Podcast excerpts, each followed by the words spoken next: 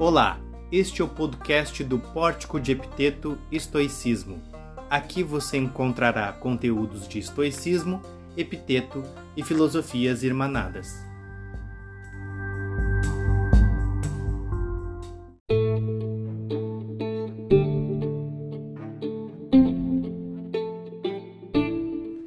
Olá, saudações a todos e a todas. Meu nome é Diogo Luz e no episódio de hoje nós vamos falar um pouco é, sobre uma. Vamos fazer uma pequena introdução ao contexto do estoicismo, dos, dos filósofos estoicos, desde o período de Atenas até o período romano. E para fazer isso, eu vou me servir do livro Patos, Distúrbio Passional e Terapia em Epiteto, um livro escrito por mim e que no primeiro capítulo em que é dado o contexto doutrinário do estoicismo, há uma pequena contextualização é, histórica também, relacionando os filósofos, alguns filósofos principais, e o contexto em que o estoicismo é, desde o período se desenvolveu desde o período de Atenas até o período médio, onde ele avançou é, para outros países até a sua chegada a Roma está disponível um link nesse nosso podcast, um link para o, o livro. Nesse link nós temos acesso ao PDF do livro, pode ser aberto então aí no, no seu computador, no seu celular, para poder acompanhar o, o que será colocado então é, em áudio agora para vocês. É, é uma abordagem geral para que possamos ter uma compreensão primeira para depois avançarmos melhor no estoicismo.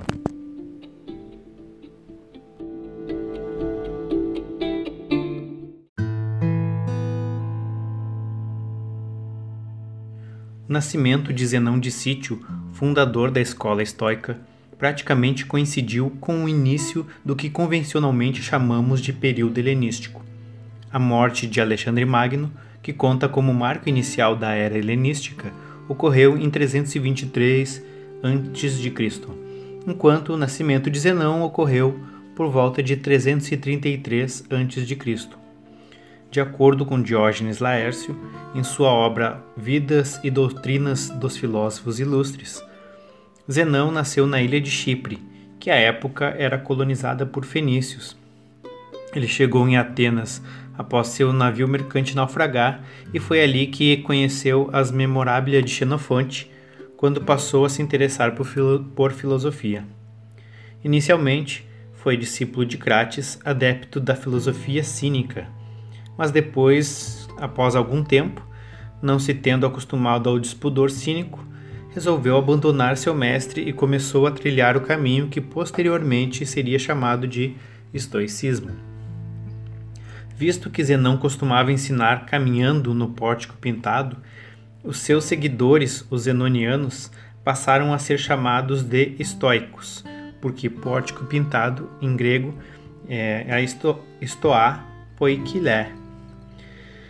O pórtico era um local respeitável, uma vez que lá morreram 1.400 cidadãos à época dos 30 tiranos, permitindo a Zenão evitar a presença de profanos que pudessem atrapalhar as suas preleções. Após sua morte, o carregador de água Cleantes assumiu a escola.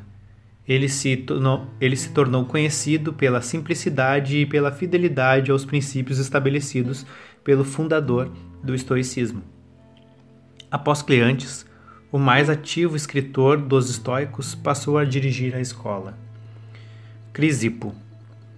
De acordo com Diógenes Laércio, Crisipo elaborou mais de 705 livros, pois escrevia tudo o que lhe ocorria, fazendo muitas correções e citando inúmeros testemunhos. Tornou-se conhecido por sua inteligência e acuidade, além do seu talento para a dialética. Foi o principal difusor do estoicismo a ponto de fazer valer o seguinte verso: abre aspas. Sem Crisipo, não existiria a escola estoica. Fecha aspas. Embora outros filósofos tenham contribuído para o enriquecimento teórico do estoicismo antigo, Zenão, Cleantes e Crisipo são os principais nomes desse período ateniense. A partir do século II a.C., a corrente estoica estreitou relações com a filosofia platônica. A maior evidência dessa aproximação é a obra sobre a doutrina de Platão de que só o que é virtuoso é bom, de Antípatro de Tarso, filósofo que representou o estoicismo nas décadas de 150 e 140 a.C. Após Antípatro, Panécio assumiu a escola, aprofundando o sincretismo filosófico também por meio de doutrinas peripatéticas, ou seja, aristotélicas. Por motivos semelhantes, a influência socrática no pensamento estoico também abriu espaço para o socratismo platônico, fazendo com que surgissem mudanças significativas no seio do estoicismo. Nesse sentido, Panécio e seu pupilo Posidônio foram os principais nomes desse sincretismo, passando a representar a doutrina em uma época mais eclética, convencionalmente chamada de estoicismo médio. Além disso, nesse período, a filosofia estoica também se estendeu para além dos limites atenienses, uma vez que Posidônio fundou uma escola em Rhodes. Outro fato que evidenciou a expansão da doutrina estoica da doutrina estoica ocorreu no século II a.C., o qual, segundo Sedley, foi de grande importância para a fase seguinte do estoicismo, a saber, a do período imperial romano é de meados. Bom, e aqui eu cito David Sedley. É de meados do século II a.C. em diante que a reputação pública dos filósofos parece ter se tornado notável em grau máximo. Em 115 a.C., os então diretores da Estoá, isto é, Diógenes da Babilônia, da Academia e do Perípato, foram escolhidos como embaixadores para representar Atenas em negociações em Roma, pedindo a remissão de uma multa imposta à cidade pelo saque de Oropo. A ocasião foi de importância histórica especial por causa das conferências que os filósofos deram em Roma, ocasionando ondas de impacto no status quo romano, fazendo mais que qualquer outro evento singular para acender em Roma um fascínio pela filosofia que não sofreria nenhuma diminuição ao longo do restante da antiguidade e teria importância especial para as fortunas futuras do estoicismo. O estoicismo, bom, agora fecho a citação relacionada ao David Sedley. Retornando. O estoicismo chega a Roma sustentado por um amplo respeito à cultura helênica sendo sintomático o uso da língua grega como língua culta pelos filósofos e intelectuais da época. Embora Sêneca e Cícero tenham cumprido importante papel na divulgação da filosofia sob o vernáculo latino, muitos escritos da época foram elaborados por meio do idioma difundido no período helenístico chamado grego koiné, ou dialeto comum a admiração dos romanos pela filosofia grega e pelo estoicismo foi algo peculiar, fazendo com que Roma se tornasse um dos núcleos de atividade estoica. Catão de Útica é um exemplo de como o estoicismo já havia se tornado forte em Roma, mesmo antes de Sêneca. Contudo, é a partir do século I depois de Cristo que as obras mais conhecidas do período romano são elaboradas os livros e as cartas de Sêneca, as diatribes e o Enqueiridium de Epiteto e as Meditações de Marco Aurélio são as principais obras que tornaram o estoicismo romano famoso no decorrer dos séculos.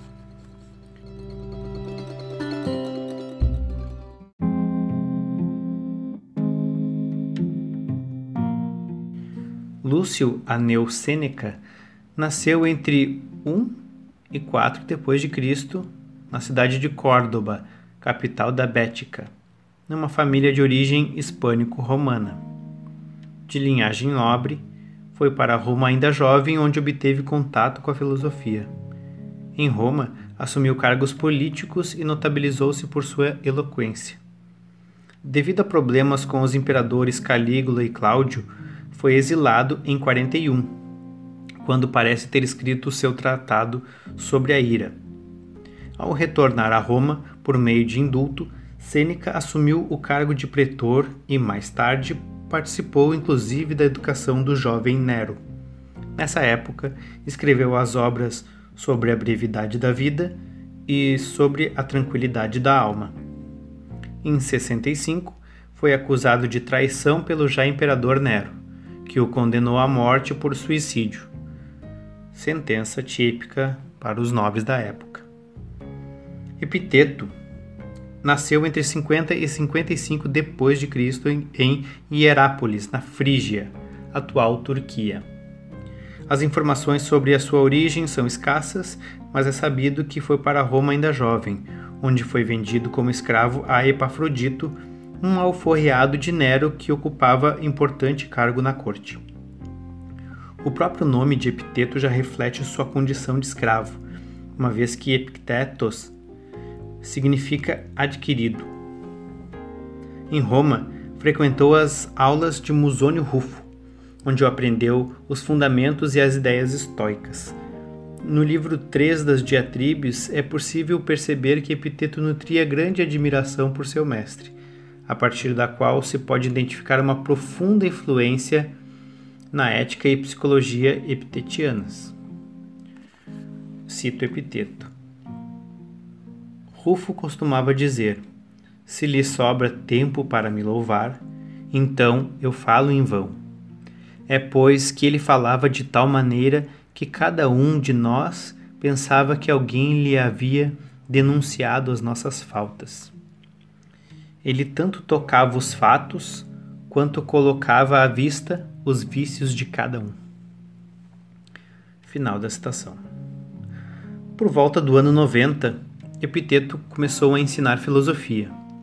Contudo, em 94, foi expulso de Roma junto com outros filósofos por ordem do imperador Domiciano. Sendo assim, passou a se estabelecer em Nicópolis, uma rica cidade da Grécia Oriental, onde abriu uma escola. Lá morava em uma casa que não tinha fechadura, pois possuía somente um estrado e uma esteira para dormir e uma lamparina de ferro. Porém, após ter sido roubado, teve que substituir sua lamparina de ferro por uma de barro. Cito Epiteto.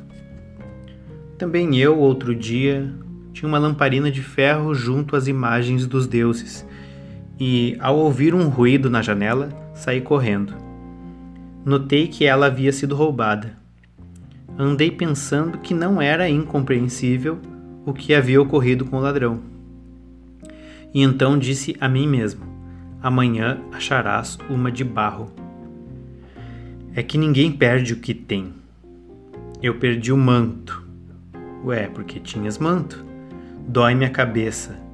Olha, é verdade que não te doem os cornos? Então, por que te aborreces? As perdas e as aflições são daqueles que têm posses. Final de citação. Embora fosse pobre, isso não o impediu, isso não impediu Epiteto de adotar um órfão e de ter uma mulher junto consigo. Como nessa época já era idoso, talvez o seu mobiliário tenha aumentado um pouco. Assim como Sócrates, Epiteto nada escreveu. Conhecemos seu pensamento através das transcri transcrições de Lúcio Flávio Arriano, que transformou seus discursos em oito livros dos quais nos chegaram somente quatro.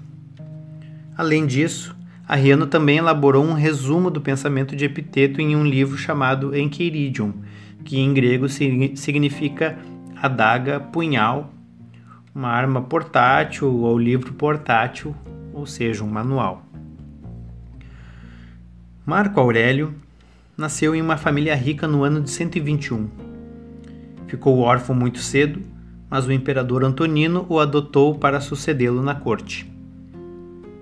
Admirador do pensamento estoico e de Epiteto em particular, Marco Aurélio manteve o respeito que a dinastia antonina nutria para com os filósofos. O imperador Adriano, inclusive, já havia escutado Epiteto. Por isso, a partir desse contexto, é natural compreender que Marco Aurélio teve uma excelente educação. Por meio das preleções de Júnior Rústico, o jovem que se tornaria imperador conheceu o estoicismo e começou a se dedicar ao exercício dos ensinamentos estoicos.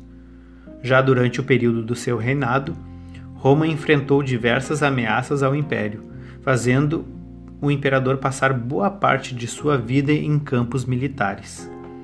Isso sem contar que também teve de enfrentar uma peste, que arrasou a Itália no ano de 166, e ainda outros desastres naturais.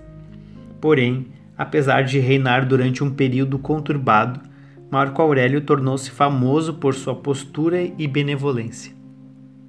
Seu legado para a filosofia estoica são seus doze livros de solilóquios, os quais chamamos de meditações, onde ele fez reflexões privadas que, a princípio, não foram escritas com o intuito de serem publicadas.